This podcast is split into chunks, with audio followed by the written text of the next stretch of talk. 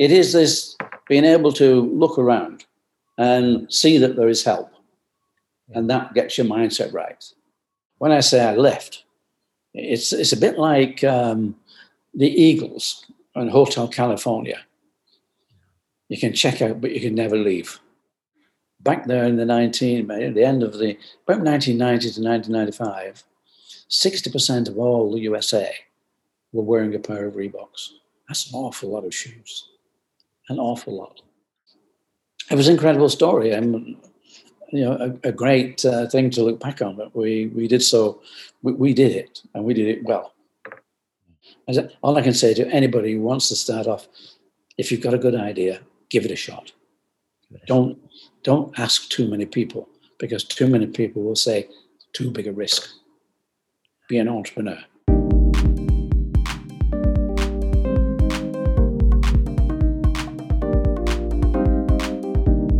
Hey guys, and welcome to the I Love Success podcast. I'm super grateful for all of you that are here listening, watching, and have decided to create that life that you are proud of.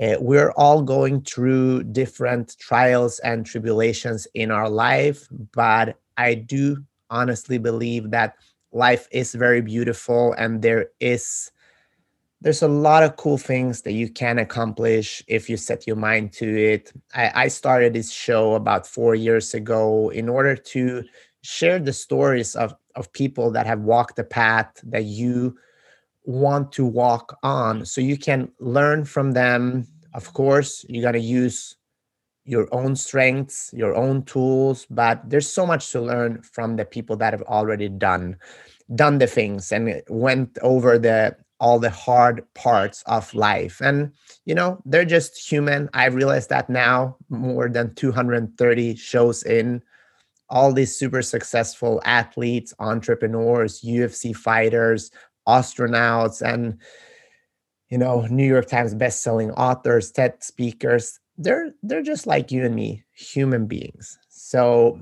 without the further ado, and before I introduce this week's guest, I just want to uh, say thank you to Remarkable. Uh, I have written down my goals since I was 15 years old, which is 20 years now, and it really works. And I always believed put pen to paper. Now with the Remarkable, I can use a digital device, but it feels like paper. So if you're like me, old school, but want to live in a modern world, check out Remarkable. And this week's guest is someone that I am very curious on. He is the co-founder of a brand that I'm 110% sure that you have heard of before.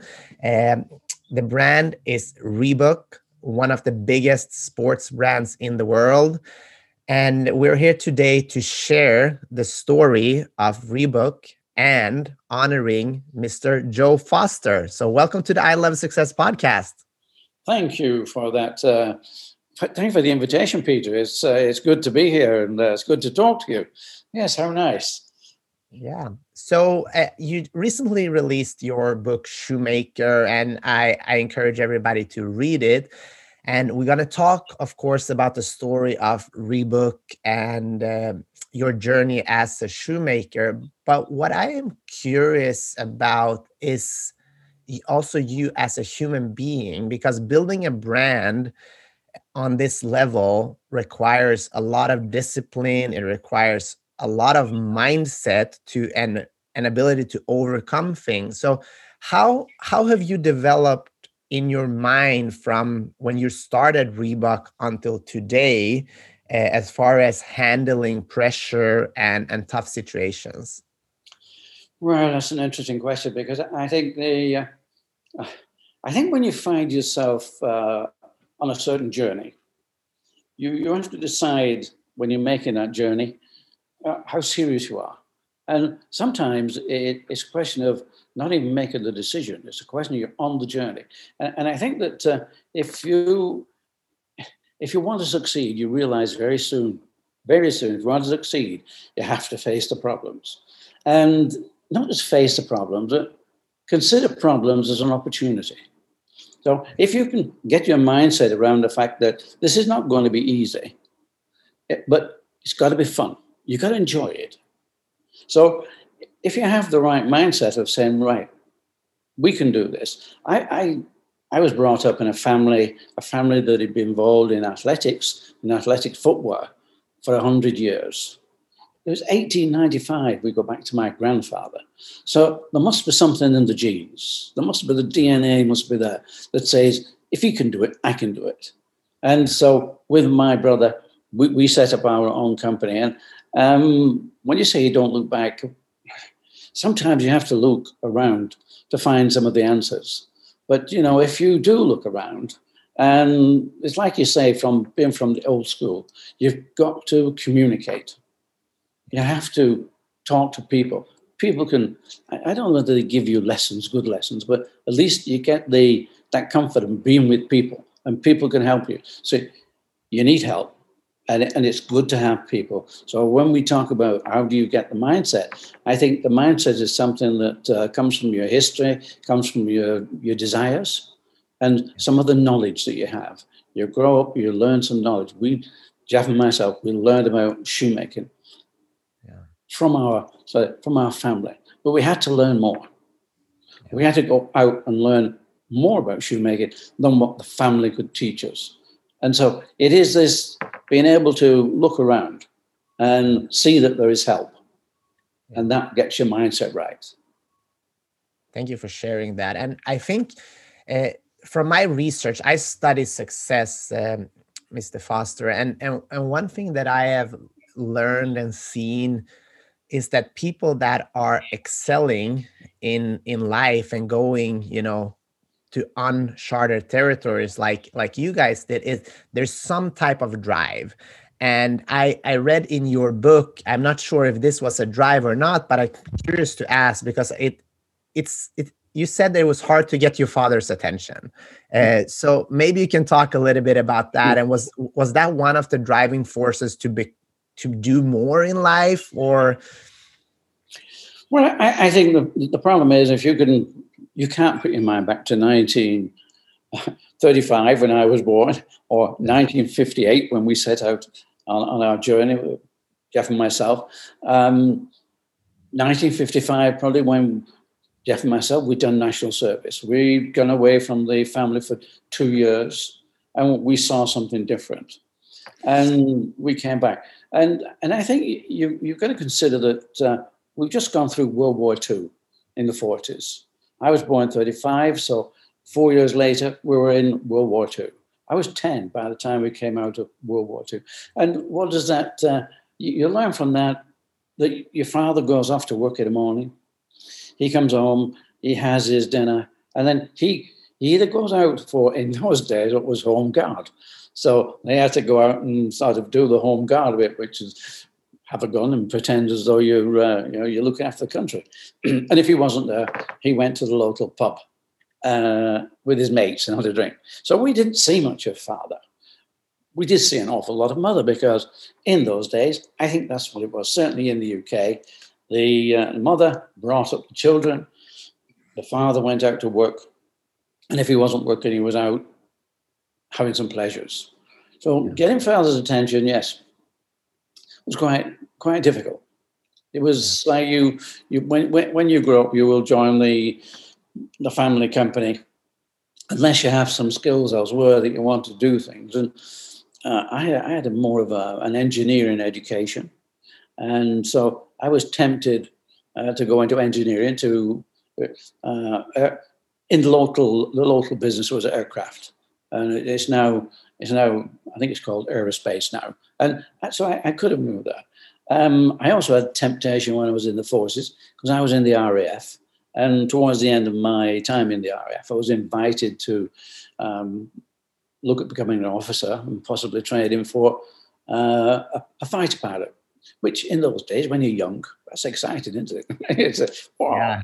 you know, um, we've been we've been controlling uh, American and British fighters over the North Sea, just out to sea from Britain, and we're controlling them with what they call practice interceptions. So you're bringing them in together. So it was rather, you know, these uh, these experiences this sort of impact on, on young minds. What would you like to do? I would like to. But, um, you know, while, whilst that was very exciting, it was coming back to the family business. And eventually, we both came back, we both came to family business, and we both found a business that was failing. And uh, when you realized that you found a business that were failing and you decided to start your own company, Mercury, at the time, right? Right. Uh, what what did your family say at that point? They they I, I can imagine that they weren't weren't that happy to hear what you had to say.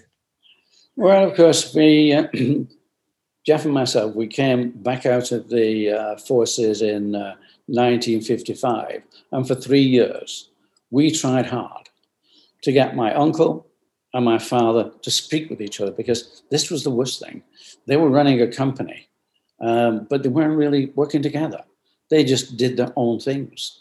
Um, my father was more on machine sewn footwear, and my uncle, he concentrated on what my grandfather had started back in 1895, and that was hand sewn turn shoe. So you can imagine this old original business. Oh, and by the way, in those days, we were actually supplying Yale University with 200 pairs of shoes every month, and they were distributed distributing them throughout the universities in America.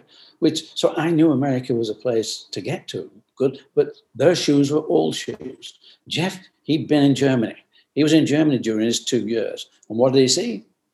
He saw Adidas. He saw Puma. He saw the business moving on. He saw something changing, and of course, unfortunately, father and uncle they didn't see anything changing. So we were trying to talk to them but we actually pulled them apart from fighting more than we actually managed to get a conversation. We even said to father, look, you know, we need to do something. And he used to say, well, look, when Bill's gone, that was my uncle, and when I'm gone, this business is yours. And I said, well, look, Dad, first thing, we don't want you to go. That's not, yeah, that's not in our thinking. For you to go is, you know, it's not. But well before you go, this business will go. If we can't change it, it will go. And we try to convince them if if uh, if they couldn't change the JW Foster business, then why don't he come out with us and we'll set up a separate business together? But no, like I say, he, didn't want to. And so it was a very difficult decision. We, you know, we had to make our decision, and then when we said we were going, that was it. And I remember that day uh, very well, walking into the office area and facing my father and saying, "Look, you know, you're not going to move. Nothing's going to move. So unfortunately, we're leaving." And you know, father said, "When?" And I said, "Today."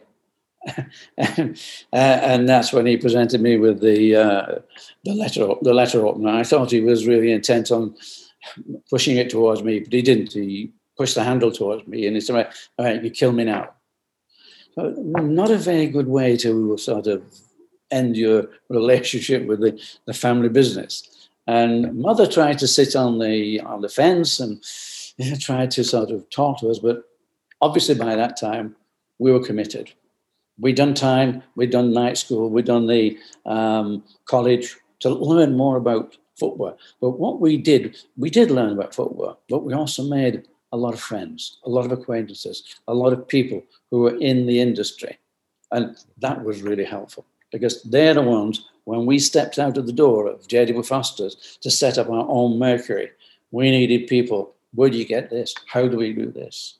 And so, as far as the family were concerned, yes, we. It was difficult.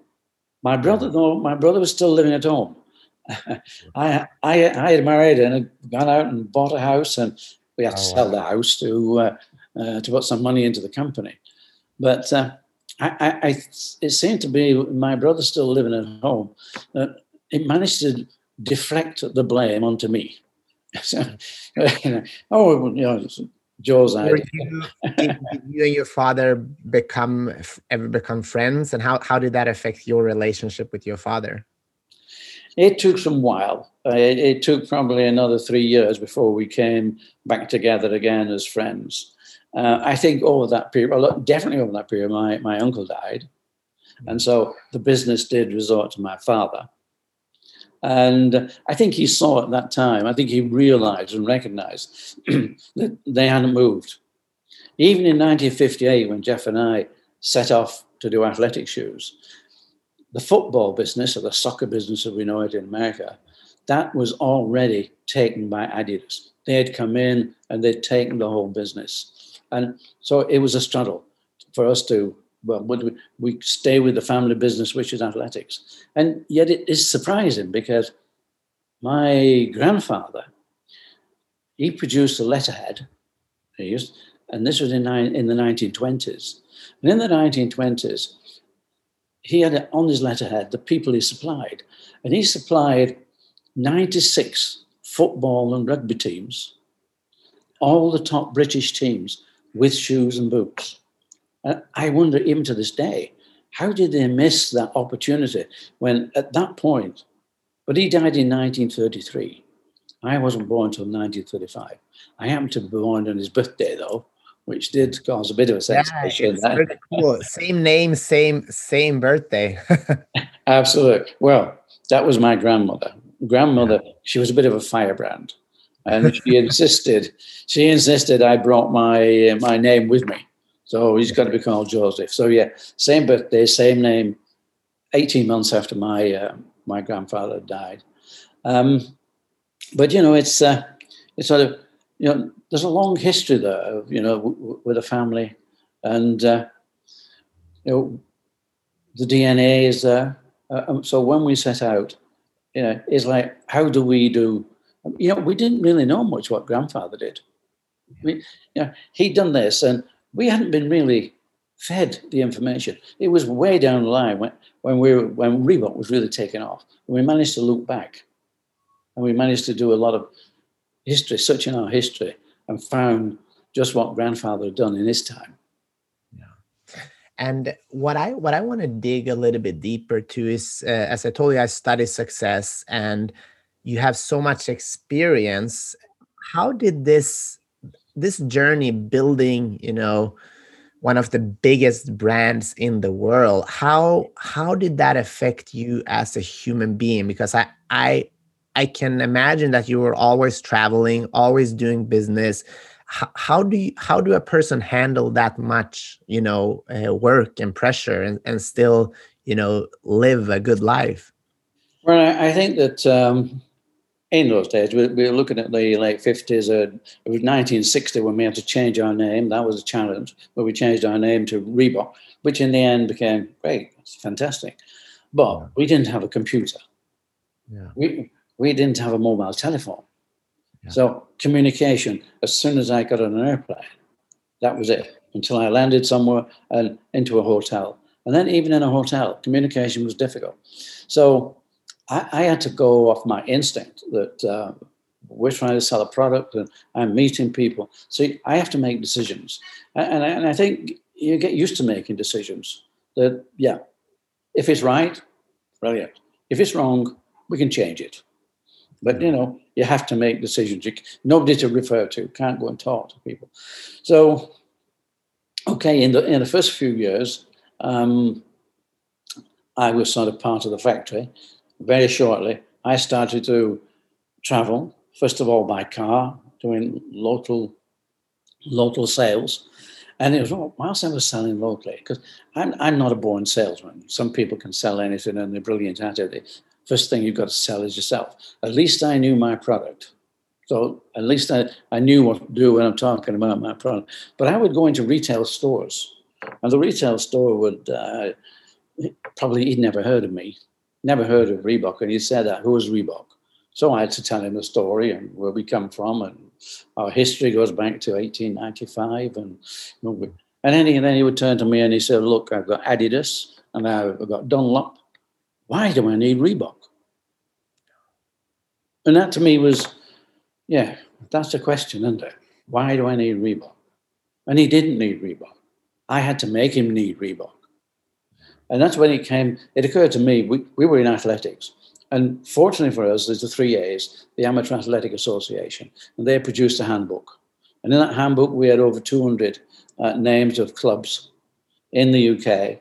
We had the secretary's name and address. Ah, yeah. That was it. A letter to everybody.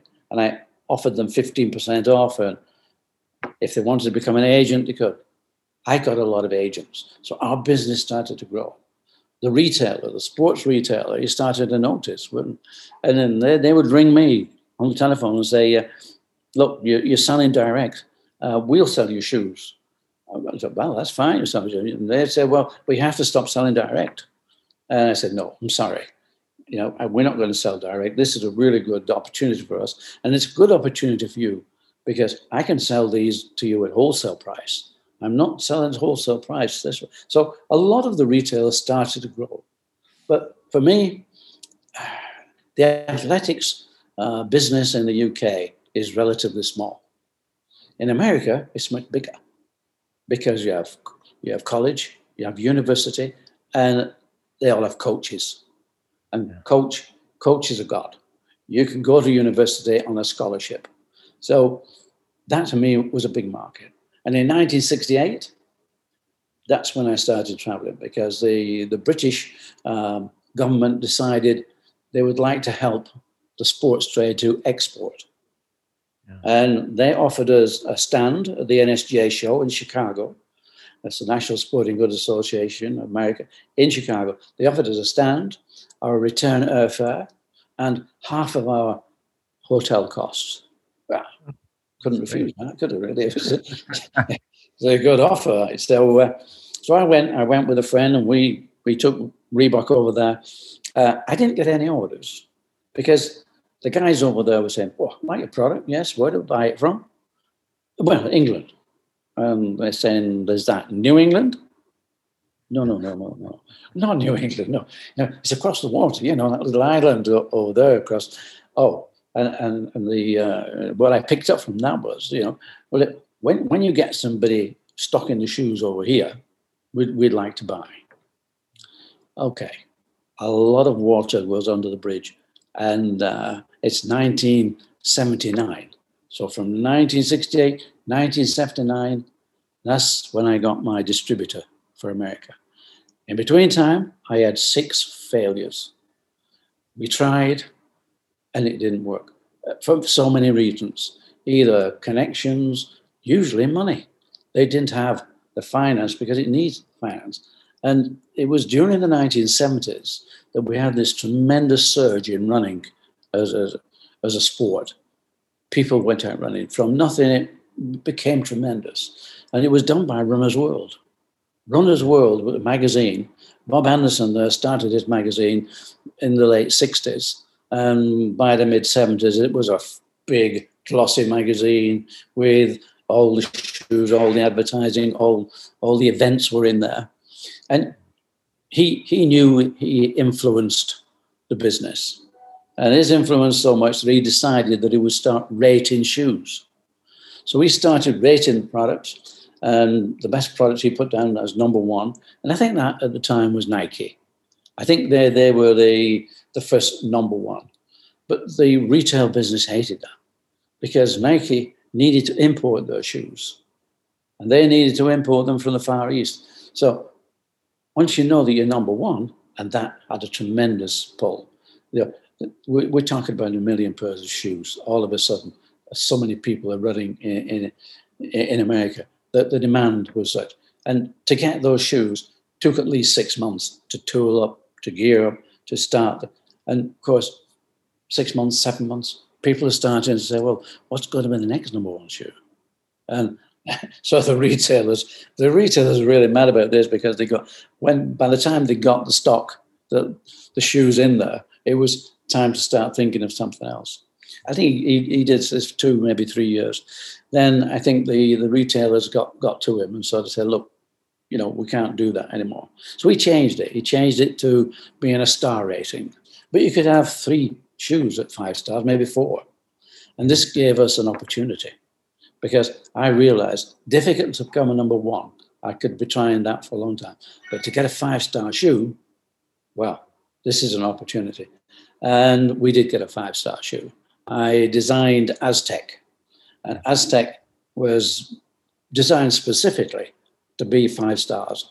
We knew what Bob Anderson was looking for. We knew this right the cushioning, the long wearing outer sole, but thin, and supination, and whatever it is, nice and cushioned and so. on. So Aztec came out in 1978, and it was a great success for us at the Edmonton Commonwealth Games.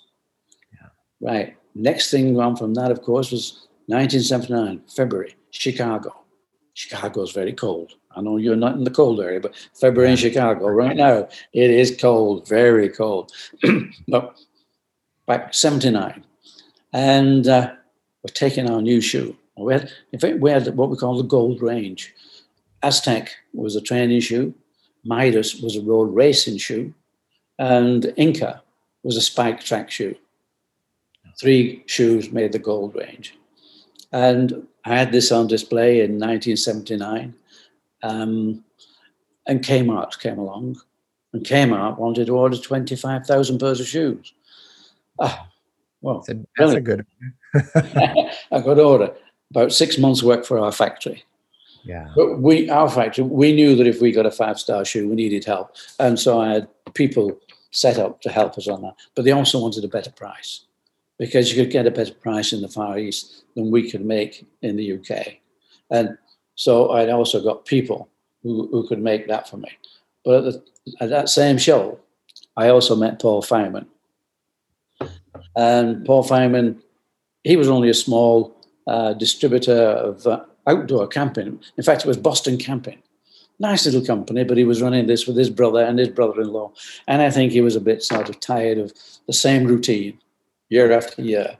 So he said, I'd love to do it. He said, but we need a five star shoe. So I took him over and said, Paul, this is going to be a five star shoe. Oh, okay, but we need a five star shoe. I said, well, okay, we've got to wait till August. And by that time, let's see if we get this as a five star. Backwards and forwards a few times to the States, I made a few trips. Um, and when I think it was the last week in July when the, when the magazine comes out, the August magazine comes out. And I phoned Paul. It was rather early for him. I think it was seven o'clock in the morning when I phoned him. Uh, so rather dozy and uh, Paul, Paul, come on. Can you, can you get down to the local kiosk and buy one of these magazines? You got to. An hour later, he came back and said, okay, Joe, Aztec, five stars. That was it. That was the hook. We had got the hook. He said, also, Midas and Inca, they've also got five stars. So we had three five star shoes that put us onto the American market. I'm curious. You said that you tried six times and um, and failed the first time. Why didn't you quit like most people would have? Um, I think you get to the point where you, you you know that the market is there you know that the the shoe is right. What you have to do is to find out what what is that hook. How do you how do you get your shoe the attraction? And the biggest the biggest problem is that you, you realize different things on, on, as you go along the road. As we go along the road, we realize that uh, Reebok are not big enough. We, we're, we're fighting well above our weight we, we're certainly not big enough to be able to face that demand. So we're going to have to get help, and you get help. Um, and this this occurs from every time when you meet somebody or somebody thinks that it's a good idea, but when they start putting it on the market, they realize this is going to take a lot of money, a lot of effort, and so. So it, it's learning and combining, learning, and I, I knew the reason I keep going is that we we realized that there was an opportunity with five star, with a five star shoe. We realized if we could get a five star shoe, that would be in the magazine. And Bob Anderson magazine was everything. So that's why you keep going. You keep going because you can see the journey, you can see where it's leading. It's a matter of getting on the right path. And we were very lucky we were lucky that running became a really big thing in America. Uh, and we were there at the right time. And yeah. people had our image. We used to advertise in Runner's World. But uh, people didn't like ordering. They, they like to go into a local sports store and pick up a pair of shoes. Things have changed a lot now. I mean, a lot of people now do online online buying, but you know, the online business has changed totally. In those days, no, there was no really no online business. It was it was quite a quite a difficult job to do. So uh, this is what keep kept me going. I knew all we what we needed was the answer. We needed to find that book and of course when we did so that kept me going and uh, yes the hook was there and we we were successful so what happened the day the magazine came out? Like can you just walk us through as a business owner how how how did that affect you? Because nowadays we have social media everything goes viral instantly if something happens but how long did it take for you to to see the difference in your business and how, how did it affect your business right after that magazine came out? Well I, I think that magazine was a bit like social media today that magazine was a bit like you picking up your laptop and opening it up and there was a nice wow this is a, a good thing to go after so in fact it was probably better than social magazine because it was focused totally yeah. focused on athletics. This one, you didn't have to search for this. If you were a runner, you bought you bought that magazine. That all that was immediate, straight in front of your eyes. It did take us six months though, because it took us from that magazine to the in 1980 NSGA show. Paul had decided he would go. We went for it, and so we had our separate stand. The government didn't buy us a stand on that one. Paul Fireman was ready, and we had our own stand at uh, at the NSGA show, and the orders came in. That was great, but we had a lot to overcome. We How do you fulfill those orders, and where do you get the money from? Well, the, the money initially came from Bata, because fortunately Bata would make the shoes. They did a better a better job with the price, not as good as the Far East. So yeah. they they were good, and. Uh, uh, Paul had about 20,000 pairs of shoes. And if you've read the book, you realize that we had a problem. we had a problem with it. it we, we were using a, a, material called EVA, which is very, it's used in all running shoes now, EVA. it, it is a plastic form of uh, rubber. It's nice, it, but it's lightweight. And uh, Bata, big company, enormous company, had their own rubber factory. So they were making their own EVA. We bought it in from people who were used to making it. Bata were not used to making it. And they, they undercured some of their uh, sheets of uh, EVA, which meant that we, we got failures in the sole. I can only say that, um, and, and, this again happened later on, but we're very lucky that we were on the American market because had we had so many failures in the UK, we would have been out of business. In America, no, we just exchanged the shoes and they were quite happy with that. They were, they were happy to give us more than one uh, chance uh, to make our name. So that was okay. But at the same time, we knew we were still too expensive. And we're gone to the Far East. And we we got some beautiful production out of Far East. However, you mentioned how do you finance that? Because from the Far East, Bata had given had given us a credit line. In other words, sold us the shoes. We could pay him three months down down the road. In fact, Paul never paid him because the shoes were falling apart. So we we just couldn't buy shoes which were faulty. So that in a way just kept us going until the Far East was ready. But with the Far East, you can't get a credit line. With the Far East, you have to have a bank a bank that will, will allow you to put down a letter of credit. So it's as though you have the money. And this is what we, tried. And there's uh, a number of meetings with people. Uh, one of the guys who uh, we saw that uh, could have funded the, the, the business, he'd already turned down funding Nike.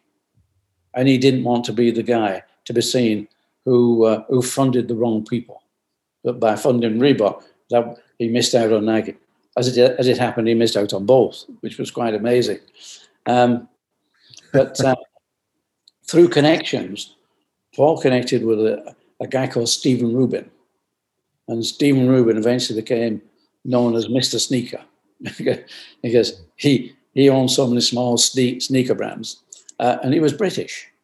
So th- this was good, a British company. But Stephen didn't really want to own Reebok as a brand. He didn't want Reebok.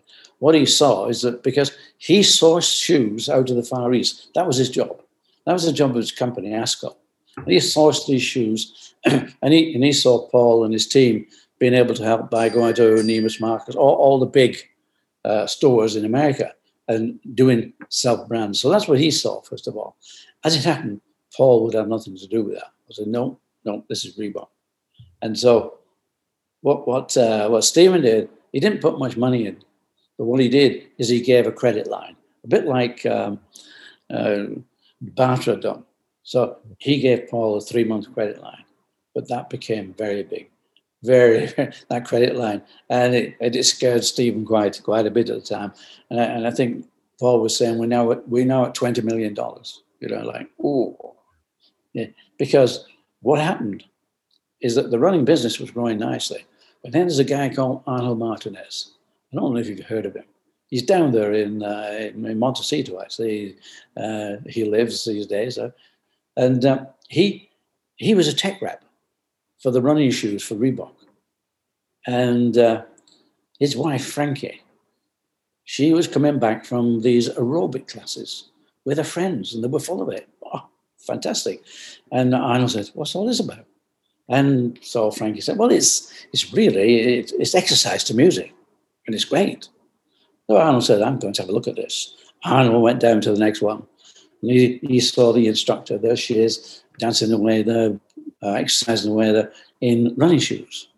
Half the class in running shoes, the other half no shoes. To Arnold, that was a moment of wow. Why don't we Why don't we make a shoe for these these girls? So we went back up to Boston had a word with Paul, and Paul said, Look, Arnold, we're doing really well. We're running. It's really good. You know, and running, it's uh, the whole country's running. We can't be making shoes for a few girls down there in, in LA. You know, this is something or nothing. Arnold didn't listen. Arnold went round the back door and uh, he met up with some of the production people. And uh, Arnold persuaded them he was good, Arno, really good, good salesman. He persuaded them, do me 200 pairs of a shoe with a nice sole, a soft glove-like upper, and let's see what happens. He got his shoes, he put them on the feet of the uh, instructors down there in LA and some of the girls. The rest is history. It just went crazy because none of these people had heard of Reebok. They'd heard of Adidas, they'd heard of Nike, male, sweaty. No, this was a nice, small British shoe company which just did these beautiful shoes for girls, for women. And all of a sudden, we became a women's company. And the business from, an, from $9 million went to $30 million in one year. And then it went up to, I think it's $90 million from there, then $300 million, then $900 million in successive years. And and sort of financing that became secondary to finding the product. How do you manage to get enough shoes to do that? How do you do that? How did you do it? That's unbelievable. It is unbelievable. Well, luck again. Luck came along. and luck had it that Nike, who had been growing tremendously, all of a sudden they hit a wall. Things were not going too well and they had to pull out of two or three factories. So, two or three factories. We were just growing. So, those factories became available because Nike had to pull out. And all of a sudden, Reebok could take that. So, that's luck. You know, these things happen. They maybe happen for a purpose, but that's fantastic. So, we grew. And uh, I think it's the uh, towards the late 80s, Reebok became number one. We were bigger than Nike bigger than Adidas. And in, I think it's Sports Goods my, Intelligence magazine, we became numero uno. So we were number one. And by 19, end of 1989, I decided I'd had enough because by that time I'd put on something like 30 distributors around the world. And all I was doing now was flying to whatever city, being picked up by a limousine, being taken to the best hotels, and having a wonderful meal and talking through a bit of business. more history than what's next because we had it driven from the USA. Whatever the USA was doing, it was driving the rest of the world. It's time for me to retire. So I did. I retired. The challenge had gone. Wow. And a question for you during these years when you're building a business that grow grows so much how do you handle like how do you handle personal life and how do you have time for for everything else uh, well i, I think i think you don't it, you don't no it takes over it takes over and i think any, everything that's part of your personal life has to become part of what you're doing. And to an extent, it did. You know, my wife never used to like traveling, never. And it, was always the invitation look, I've, I've, got to do this. You can come along. No, no, no, no. Um, but then she did travel on a couple of times with me. Didn't always work, but uh, uh, because she'd not traveled, she'd not done the distance, she didn't realize the, uh, the cultures, the different cultures, because you learn so much about the different cultures around the world. You know what means something to them and what means something to you. So you, you become somewhat immune from being shocked. You're not surprised by it. You, you, you accept the culture and you go along with it and yes it does does make a difference to your life um, and, and, I, and I was doing a, an awful lot of traveling so yes uh, everybody has to believe in the company yeah. Otherwise, uh, it doesn't work. And uh, just so people can understand, like how many how many countries have you been to? Uh, well, I say I, I put distribution on at least 30 after doing USA. So it, it must be around 40, 50 countries, um, maybe even more. I don't know. Sometimes I'm just visiting. Sometimes it's uh, it, it, doesn't work. But uh, it's a lot of countries. And uh, I know a lot of people. I mean, right now we live in France, and uh, without COVID, we would be traveling. Probably not this time but maybe give us another month. We'd be going to Italy to see Umberto uh, Colombo. He, he ran the Italian uh, Reebok, or uh, Richard Litzel, who, who ran Germany. And all these different people. We know so many people, so it's great. I mean, now this is this is what we do. We go, we will drive to to Italy, um, go to Sacro Monte, which is a nice place just outside uh, Varese, and you can look out on, the lakes around Italy and have a nice drink of wine and just relax. Yeah, and uh, how what made you take that decision that now I'm going to retire? And was was it anything specific that made you say, "Hey, I'm I'm I'm happy with this journey, and now I'm going to relax a little bit"? Well, I, I think when you get to that uh, that size of company, you know, there are so many lawyers, there are so many accountants, and there are other people who are just used to volumes, and so the the intimacy had gone. I, mean, I had grown up for many, many years, you know, talking to the people that really mattered, you know, just making those decisions, getting it to this point. But once it exploded, you know, it, it requires a different set of people, requires a whole set of people who have to come in and look after that. And uh, I think for me, you know, the challenge was, and I'd been challenged for so long that without the challenge, I didn't see the point really it was nice to, to sit back. But when I say I left, it's it's a bit like um, the Eagles and Hotel California. You can check out, but you can never leave. Yeah. yeah.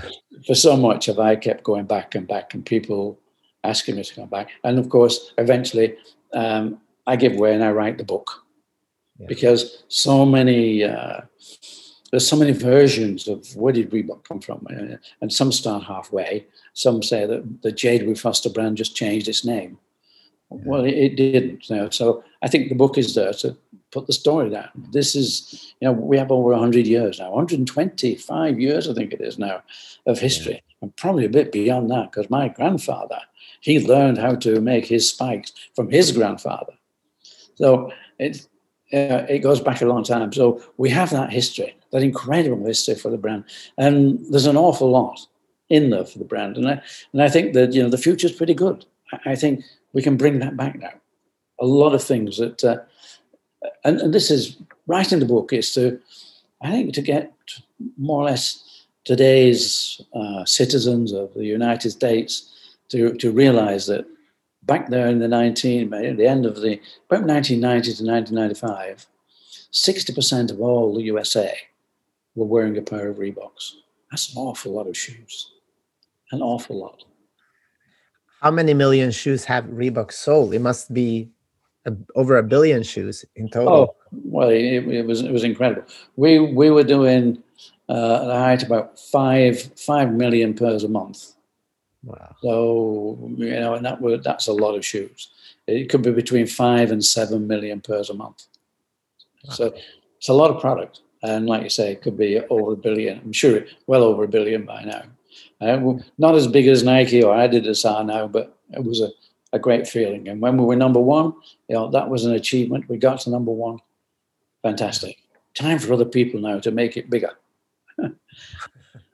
and how um, when you look back at at this journey and your life what are you most proud of well you know it's funny whilst you're doing it i mean it, i was uh, from beginning to retiring about 31 years that i was with reebok and we were running that fast we were moving that fast everything was you didn't you didn't realize what was happening it was just it happened yes well that's happened you were just growing growing growing i think the uh, the thing I can look back on now and say, how did we do that? Did we, did we, did we really do that? You know, yeah, well, we did. And yeah, I think I, I would just go and go onto an airplane. All I had, I didn't, we didn't even have credit cards in those days, in the early days. All I had was a, was a handful of American Express traveler's checks. And luckily, everybody around the world took dollars. that was a big thing. Everybody would take dollars. So we were a dollar company way, way back in the 1960s. we, we worked in dollars. We used to buy shoes in dollars. We couldn't buy them in, uh, in any other currency. That's what the Far East worked in and still work in. So yeah. you, you work in dollars all the time. And you, you look back on that and say, how did we get, how did we get into that? Well, it, it happens step by step. These things happen. So, you know, we grow through life and we grow into a company and, you know, we're, we're a dollar company. We're selling so many shoes. You know, it, it's something that you say, well, how did we get here? And uh, and I think, I, well, I know very well that once we had the uh, aerobics market, it was a matter of keeping up with the business.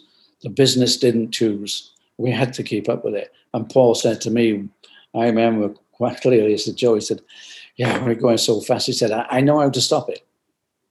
But he said, if I do, I don't know how we start it again.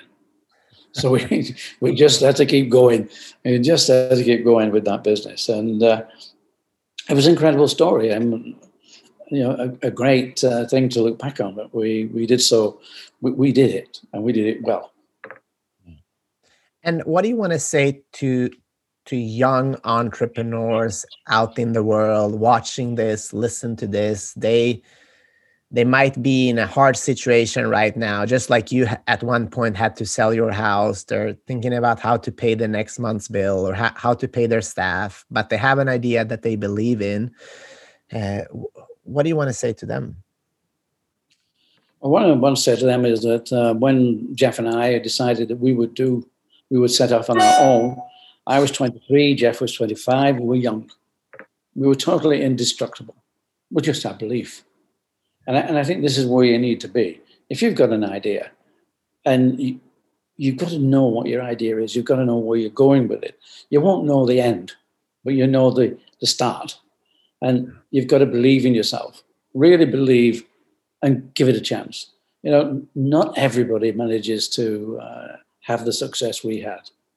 But, you know, the worst thing you can do is not follow your dream, not give yourself that opportunity. because I, I, I, believe there's as many, if not more, opportunities today than we had. We were very lucky to be in the sports industry. And I think the sports industry is still a good industry to be in. I think its, its growth will continue. as people less and less work manually at making cars, making whatever you're making. They work less and less. They've got they have more time. And entertainment these days, sport is the biggest entertainment you can you can have. So being involved in sport is a good business. But you know, technology now. Technology is incredible. And a young mind absorbing all the latest technology must know where to take it. And so believe in that. Believe that you, you've got an opportunity. And if you're willing to work hard at it and follow it, then you can become the next Bezos or Gates or whoever you want to be. You know, their names, but the opportunities that they opened up, yeah, made them a fortune. But more than that, it, they made a difference. They created something different. Yeah. So yeah, believe in yourself. And uh, talking about uh, confidence and believing in yourself, is there any specific uh, things you used to do in order to to feel this way? Because not everybody have have that natural, right? Well, I I don't know whether I had it natural or not. I think that uh, the the only way I think you can do this is to just just keep going, just keep moving. Yeah, there are opportunities. You don't don't sit and ponder too much about it. If you sit and think too much, I, I think that can be self-destructive. I think you've got to. It's always taking risks. As, an entrepreneur is just a word for taking a risk, because you wouldn't be an entrepreneur if you didn't take a risk. And so, you know, the risk is there. The risk is that you don't know the outcome, but that's also the excitement. Excitement is you don't know the outcome. So you've got to you've got to make the outcome. You've got to change it. You've got to look for it. You know, I had 11 years there trying to get into that American market. Yeah. And I hit my head against the wall. This wouldn't work. This didn't work. Why didn't it work? What do we need? And yeah, would I have learned the fact that we needed what in America is called a hook? No, only by keep going back and back and talking to people, working with people, you realize you need something that turns, that switches it on. You know, it's like a computer. You need to press the button. Otherwise, it won't work. You can't just sit there and hope it's going to open up and tell you things. No, you've got to go in there. You've got to get into it and dig into it, and you, know, you, you find what the future is. COVID, it's been a disaster, but it's opened up so many opportunities. It is the beginning of a lot of opportunities. Zoom, we wouldn't have been using these things uh, the way we are it, this is probably 10 years in advance of where we would have been without COVID. Yeah. Because everything now is moving. We're online. We're talking to each other. We're getting used to it. The idea that we can talk and you're over there in Los Angeles, I'm over here in France. We're some, uh, what is it, four, 6,000 miles away. And we can talk like this. And maybe tomorrow I'm talking with Australia. I've talked with Australia. I've talked with the Middle East. The same thing. This is, this is the future technology. So it may not be making running shoes, but there's lots of things. And it may be making running shoes and using new technologies. Now, I had to get on an airplane and travel to meet people, to sell my idea, to talk to them about the idea. Why don't we do this? Um, now we can produce anything. we can send ideas uh, over the internet. You know, we can do so many things. So uh, there are tremendous opportunities there. And uh, what would I have been doing had I just now uh, come to start off in, in, business? I don't know. As I say, I could have been an engineer. I could have been electronics. Had I been electronics, I would have been into computers. I'd have been into computing. Maybe I would have been doing something brilliant in computing. I don't know, but you've got Jeff Bezos, you know. I mean, look at the size of Amazon now. You know, I mean, these things are incredible. Uh, so it can be done. I think everybody out there has an opportunity. You know, even if it's only an opportunity to, to assist somebody, say, yeah, well, we can do it again. Because having having partnership, I had my brother for so many years. Unfortunately, he died. He died of cancer just at the time when when we got it with Paul Fireman and we just got our five stars into America. And it's so sad that he he wasn't able to enjoy you know, the fruits of that relationship. Um, but it, it probably drove me harder. It probably made me say, "We've got to do it. You know, this is this is what Jeff would have wanted. So we'll keep going. We keep on hitting hard, and we did. And uh, all I can say to anybody who wants to start off, if you've got a good idea, give it a shot. Don't don't ask too many people because too many people will say too big a risk. Be an entrepreneur. Yeah. I love that. Thank you for sharing so open-heartedly, Joe. Um, my final question, and I think you already answered it, uh, is you know i'm all about sharing journeys but at the end of the day i want the people that are here listening to take action what is the first step they can do right after this show to get a little bit closer to their dream? Well, I think it's to look for opportunities because there are opportunities all around you. And you'll find if you're not too careful, the opportunities just slide by, just go by. So observe, get the feeling of what you'd like to do whatever it is. You might say, Well, I don't want to do it right now, but I've got to prepare. So do what you're doing. Get into television, start to talk with people, start to look at how the world is changing. And I, I think it's being aware, which, you know, and, and I think, and I, have always thought of this with uh, whatever you do in business, it must be fun. The three most important things for me were fun, fun, and fun. If you're not enjoying it, and don't get me wrong, you won't enjoy every day. There's a lot of days that don't work that way. but if you get up with the mindset that you're not going to enjoy that day, you won't. Yeah. So you have to have the right mindset. This is fun. Life is for enjoying. Life is for getting up there and really having a go and uh, making your own way in life. And you know, it's uh, it's good when it comes off. And I know not everybody will will make it, but you'll be also so sorry you didn't try if you didn't make that effort and try. Mr. Joe Foster, this has been an incredible time. I truly appreciate you. And uh, for people, uh, I guess they can find Shoemaker anywhere, right? In all bookstores, online. They of need Amazon uh, if they need, but they can find it in bookstores in, in America online. And the, there's an audio version and a Kindle version as well. So yes, it, it's out there now. That's my my last campaign. or maybe not my last campaign, but certainly my present campaign now is, is getting everybody to buy Shoemaker. Um, yeah, of course seems to be a good read, and I hope some people can learn from it. They might learn just how useless I was at times. but you know, and when you're so useless, you can still make it. You can still get there. I love that, and I love how the book starts. It's like with your two confessions that you you don't like running and you're a lousy shoemaker, and then the whole story begins. So. Uh, yes, we'll we'll we'll have the link for everybody that wants to you know really learn from an incredible human being who has you know not only talked the talk but walked the walk um, thank you so much and thank you everybody that is here listening if you want to check us out. Go to ilovesuccess.co there's more than 200 episodes of just amazing and incredible people. This is all for free for you to enjoy.